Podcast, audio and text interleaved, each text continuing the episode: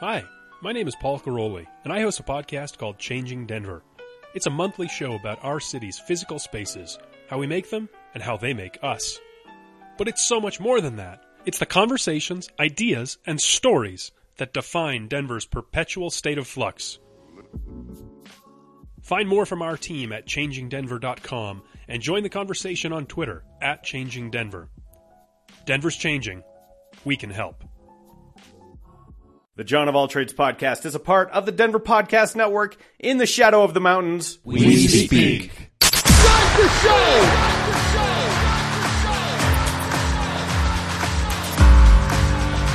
You have all made it to the dance. You have all made it, made it, made it. Start the show! Coming to you from the X Axis, it's Jon of All Trades with your host, Jon X. Welcome, welcome, welcome to Jon's Audio Resume Volume 6. I'm your host, Jon X. Thank you for joining us. Glad to have you back once again. And when last you left me, I was wrapping up a job doing property maintenance in a job that I loathed. That job was not fun. Make no mistake. Outside of maybe the lesson I learned about Insane Clown Posse, not a lot to be gained there except manual labor, not my favorite thing in the world, very hard, and just overall not really enjoyable. So, got a lead on another job as I was sort of suffering through this one. My buddy Connor, he was one of my best friends. Still, I count him as one of the best friends of my entire life. Was working for a company called Sports Rack. Now, Sports Rack sold like Yakima and Thule roof racks, uh, hitch mounted bike racks, trailer hitches themselves.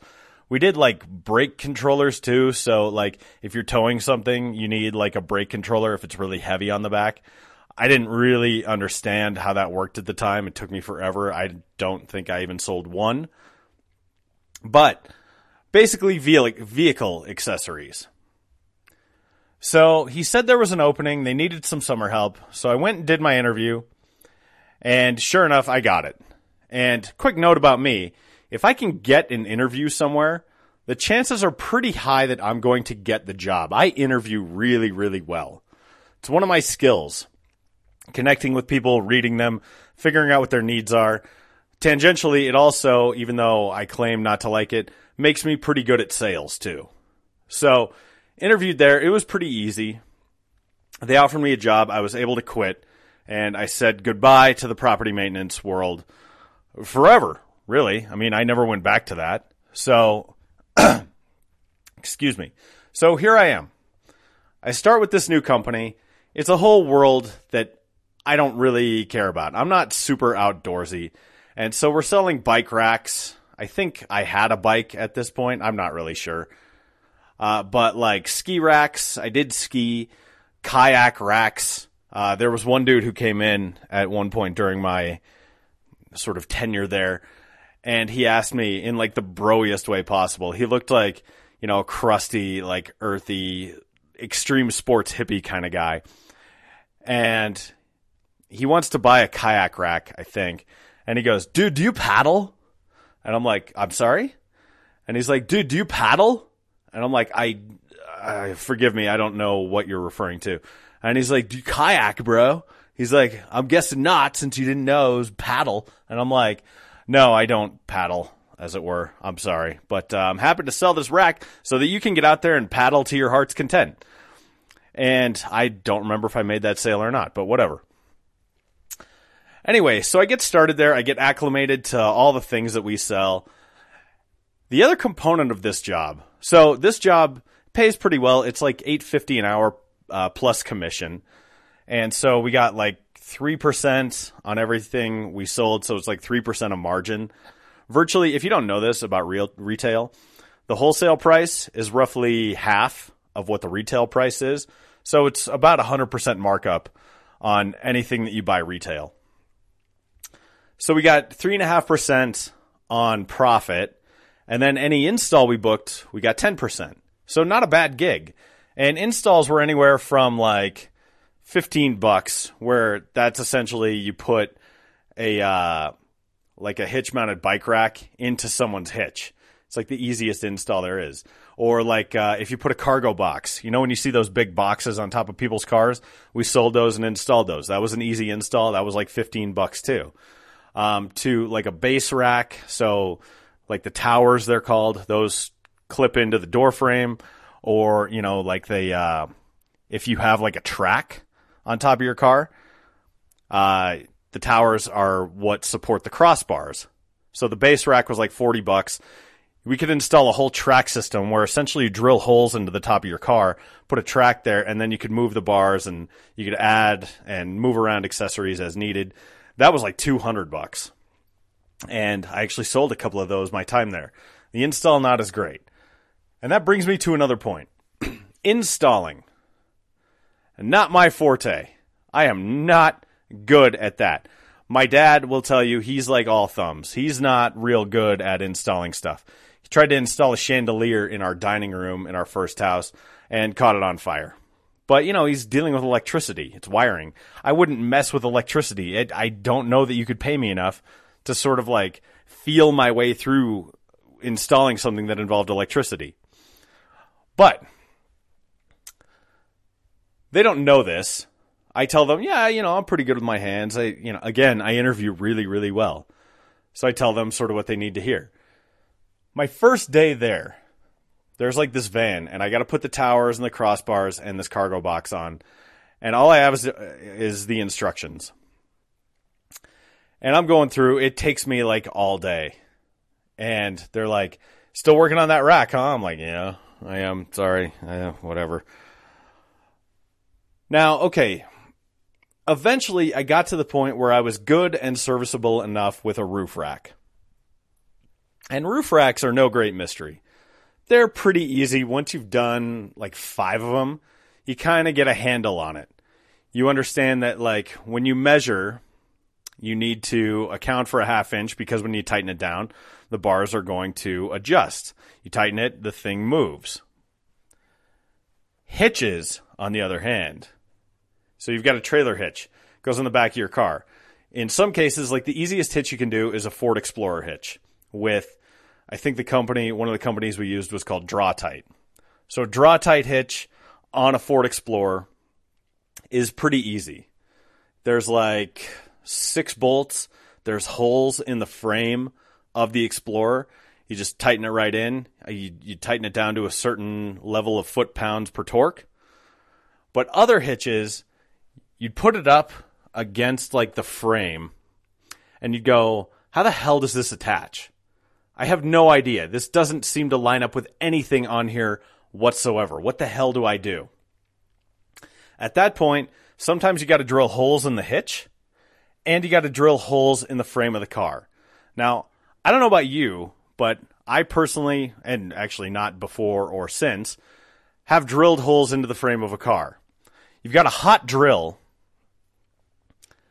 and you're drilling into metal, and when you drill, you know, you're you're making a hole. So these hot metal shavings would fall. Now you're under the car, so you're pointing the drill up, and the hot metal shavings will fall on your face, down your sleeve. It's miserable. It's awful. If you've never felt like a red hot metal shaving on your skin, I recommend against it.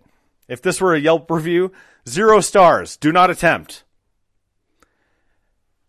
Now, that's if you're good at it.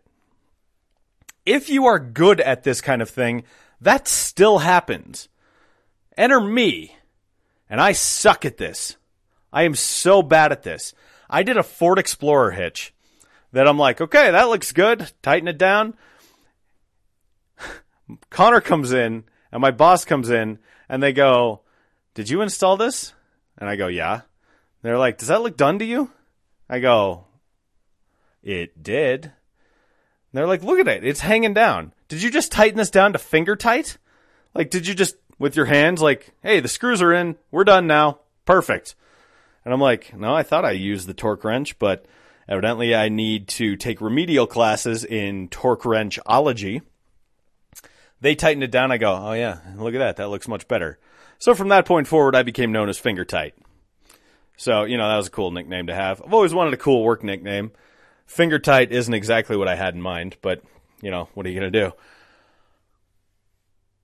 So I worked with Connor for a while. He was in the Golden store. I moved down to the Denver store. Now this was at like Broadway and Maple. So I think there's like a snowboard shop there now. But we had some install bays. We had a big, you know, showroom. And overall, it wasn't bad. It was, it was pretty fun working there. I was good at sales too. Um, they taught us like there was this whole tutorial about add-on sales. So I sold a guy like a hitch mounted cargo box and I go, would you like a locking hitch pin with that? And he goes, what's that? And I explained it to him and you know, it was like 50 extra bucks. But afterward, my boss goes, nice job on that add-on sale. I'm like, yes, well, I listen. Uh, not when it comes to installing, but with sales, yes, I tend to retain it a little bit better.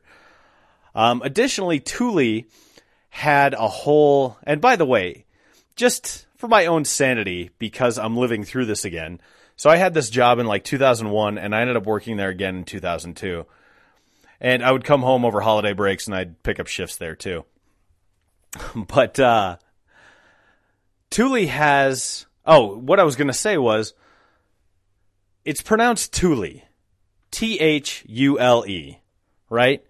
It is a Swedish company, and I think if you're being super correct about it, it's Thule, but it's Thule. People would come in every day and be like, "Do you have any Thule racks or fuel? Do you carry Thule?" And I'm like, "I'm sorry, sir, it's not Christmas, and you're looking for a Yule log. We do carry Thule, however." Again, this is something I never said, but seriously, it's Thule.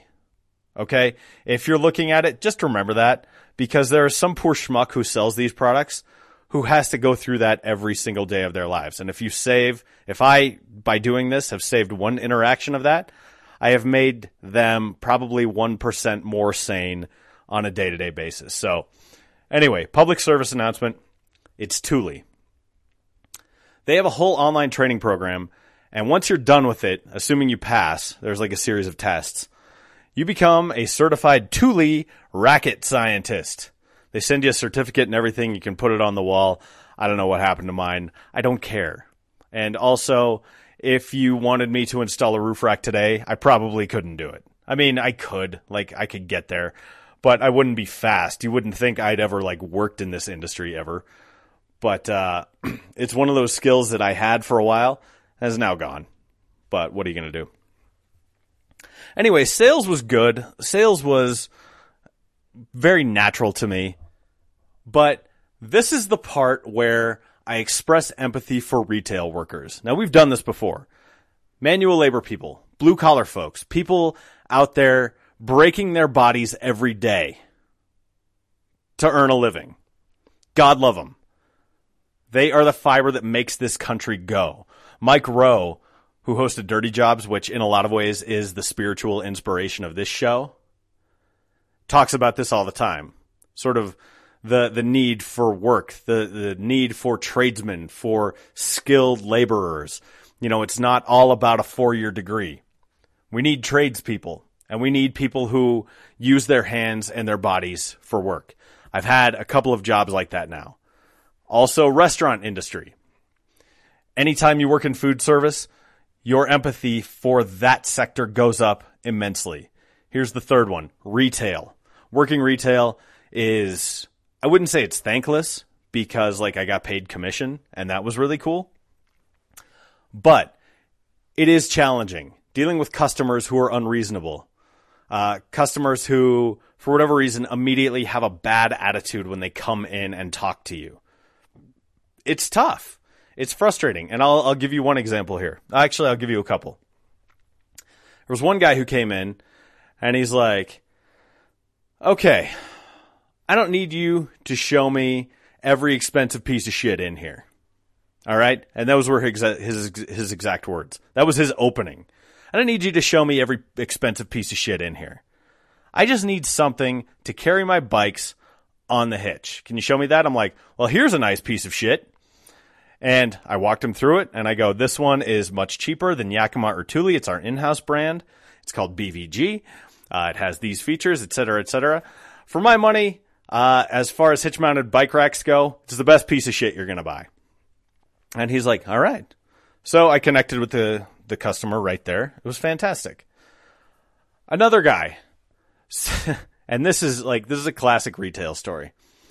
I have closed up for the night, so I've gone through my entire closeout procedure where I count the register. Uh, I go I go through all the credit card receipts. I put them in this packet. Uh, I email them to like our finance person. You have to do that every day. I go through, do a certain thing with the inventory. I lock the door. I turn off the lights. I put the money in the safe. You know, the day's take, uh, and all the receipts, blah, blah, blah. So there's like all these things that I have to do. It takes like a half an hour. So let's call it seven o'clock when I lock the doors and start doing this. It takes me about a half hour. I'm back in the back, putting everything in the safe. And there's this just forlorn looking dipshit standing outside the door. Like it's all glass on the outside of this shop. And if you drive by there, Broadway and Maple, you'll see it. So if you're going southbound, it's right by this bar called Sobo 151, which is one of my favorite bars. It's like this Czech themed bar where you can get Czech beer and they have all this really cool like Czech food. It's fantastic. Uh, it's also a hockey bar. So if you're watching hockey, there's no better place in the city to watch. But He's standing outside, lights are off, we're clearly closed. I've put the close sign up. And he's just standing there and he's got his his roof rack. He's got like a ski rack just in his arms. He's got it cradled like a fucking baby. And so I unlock the door and I open it up. I'm like, uh, "Can I help you, sir?" And he's like, "My rack didn't come with the clips, so I could put it on on the top of my car." And I go, "Oh, okay. Well, we're actually closed right now." And he goes, but uh, my I can't put. And I'm like, all right, just come in, just come in for a second. And so in the back we have like a whole shelf with all these different bins that has extra clips and attachments and just like miscellaneous spare parts. I see what kind of rack he has. I grab the appropriate clips and I think the appropriate screws and I just I'm like, here you go. This this should go. I'm sorry that wasn't included. By this point, he's put his rack on the counter. He's got a fucking book and he's got like a pair of sunglasses and he wants to like make a purchase. And I go, sir, uh, like, do you want to buy these things? And he goes, yeah, well, I was just looking around and I, you know, I, I thought this book, and I'm like, sir, we're closed. We've been closed for a half an hour. And he goes, I'll pay cash. And I'm like, sir, my register is shut down. I've already sent the day's finance report. The money is in the safe. I cannot make you change right now. And I can't open the safe until the morning. And so he's like, "Uh," and like he doesn't get it. Like he's looking at me like I have two fucking heads. Like, but I want to buy these things and I'm already in your store. And it's like, sir, fucking grow half a brain for like two seconds and listen to what I'm saying to you. I open the door because you're standing there looking like a lost puppy with your fucking roof rack. And I'm happy to get you the clips that you need, but I cannot make any other transactions. You were here after business hours. I'm doing this out of the goodness of my heart. I don't say any of this. I'm thinking it. And he just sort of is like, oh, okay. And he puts it down. I'm like, if you'd like to come back, our, here's when our hours are.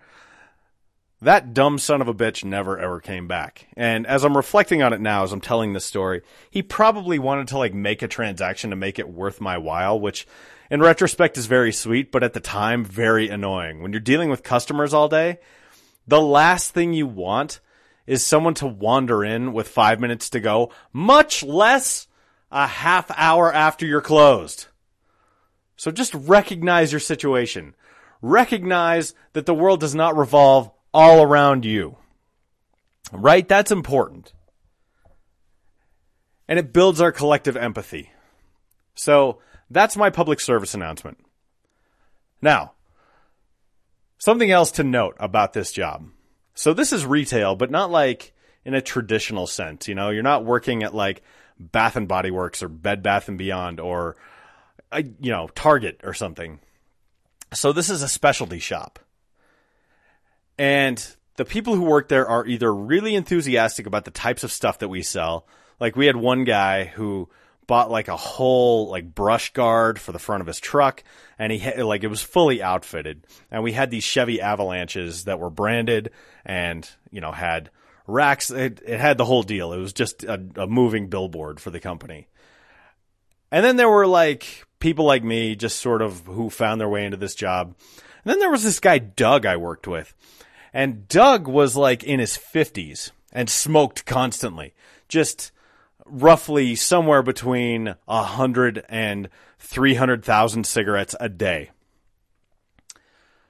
And answered every question and started every sentence by going, ah. Had a mustache. And so for a while I called him Ah Doug. nice guy. And the weird thing about Doug is he didn't need the job, he didn't need the money. Because Doug, I think, held a patent.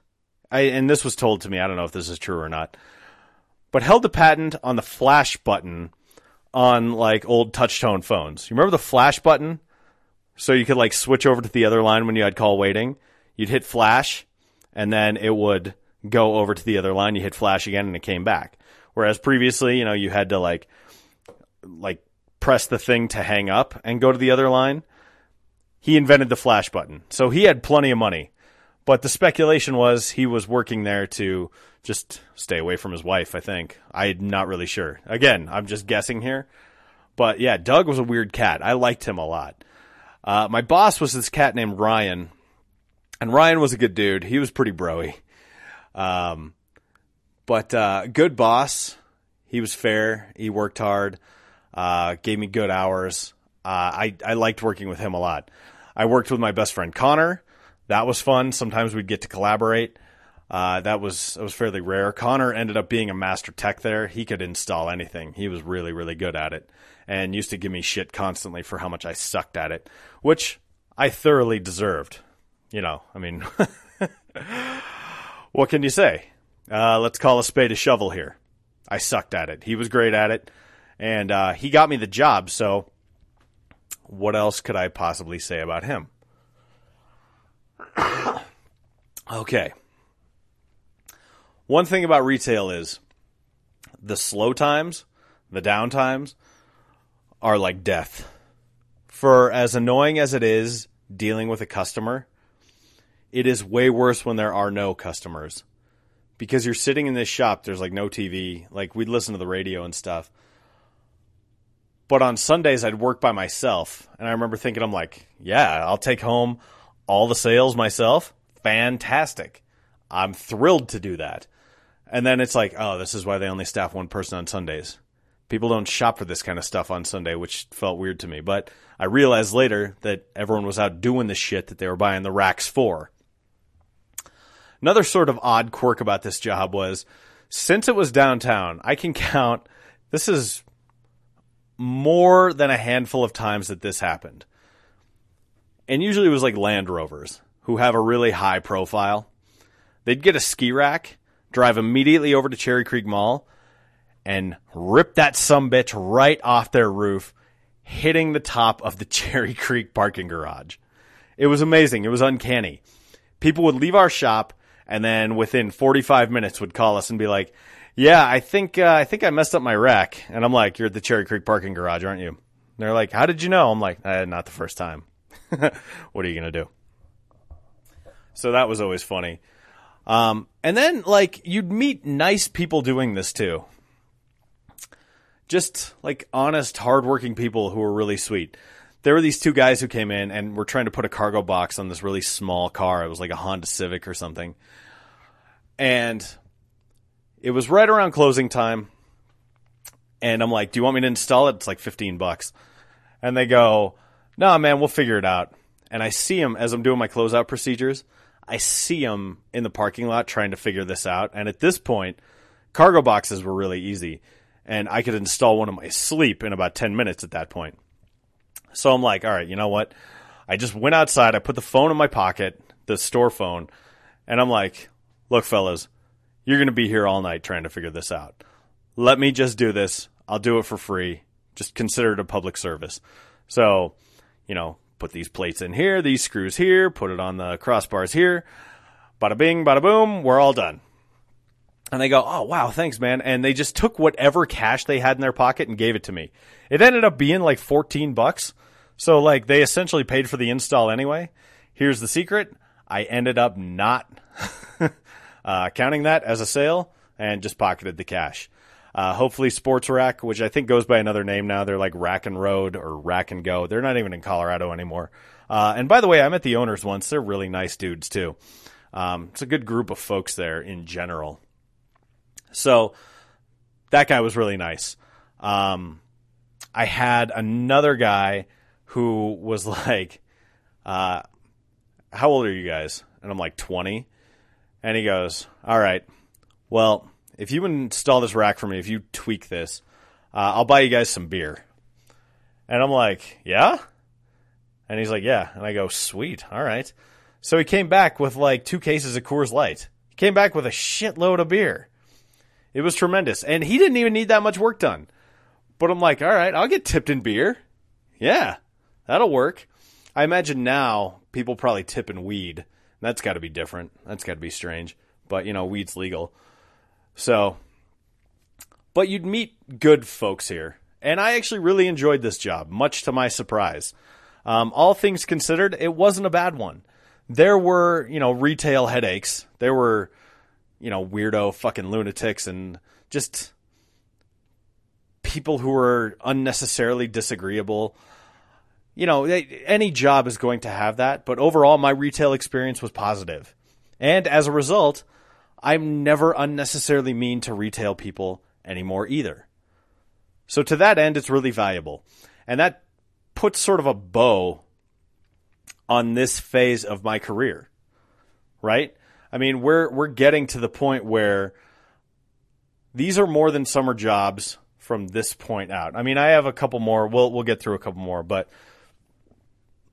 manual labor, food service, retail. Those three types of jobs, I think everyone should be required to have. Literally, everyone should have a manual labor job, a food service job, and a retail job. I think our society would be much much better if we all had to have those experiences. It's almost like uh, like a military draft, but it's an employment draft. So, okay, you're going to do your tour of retail now, or you're going to go do your manual labor tour now. And I think we build empathy. And as you know, I've been beating this drum for a long time. That is the entire point of my show. And that's why, in a lot of ways, it's very therapeutic to do this series with you. So thank you for indulging me. Uh, it's a pleasure. It really is. Now then, let's play the outro. Jon of All Trades podcast is a production of Deft Communications. Check out Deft on the web, D-E-F-T-C-O-M dot U-S. Sponsor is 4 Degrees, number 4, D-E-G-R-E dot E-S. Anything you're doing online, on the web, 4 Degrees will help you do it in an optimal way. Whether it's building a campaign, doing social media marketing, social media advertising, building a website, whatever it is, 4 Degrees is the firm that you need to call to get your message in front of the people who need to see it most. The number 4, D-E-G-R-E dot E-S. Hey, if you haven't liked us on social media, please do so. Facebook, Twitter, Snapchat, Pinterest. Like, follow, pin, snap, do all of those things at JOAT Pod. We'd love to see you there. Also on iTunes and Stitcher. Just search Jon of All Trades, hit subscribe. Brand new episodes will come to your listening device without you having to do anything. And in exchange, please give us a rating and give us a review. I'm back here next week with a brand new job.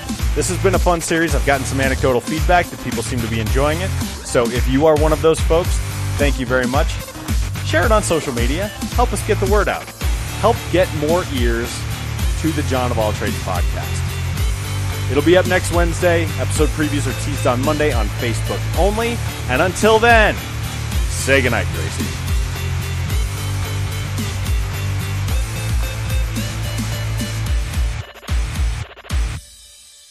That's good, Johnny.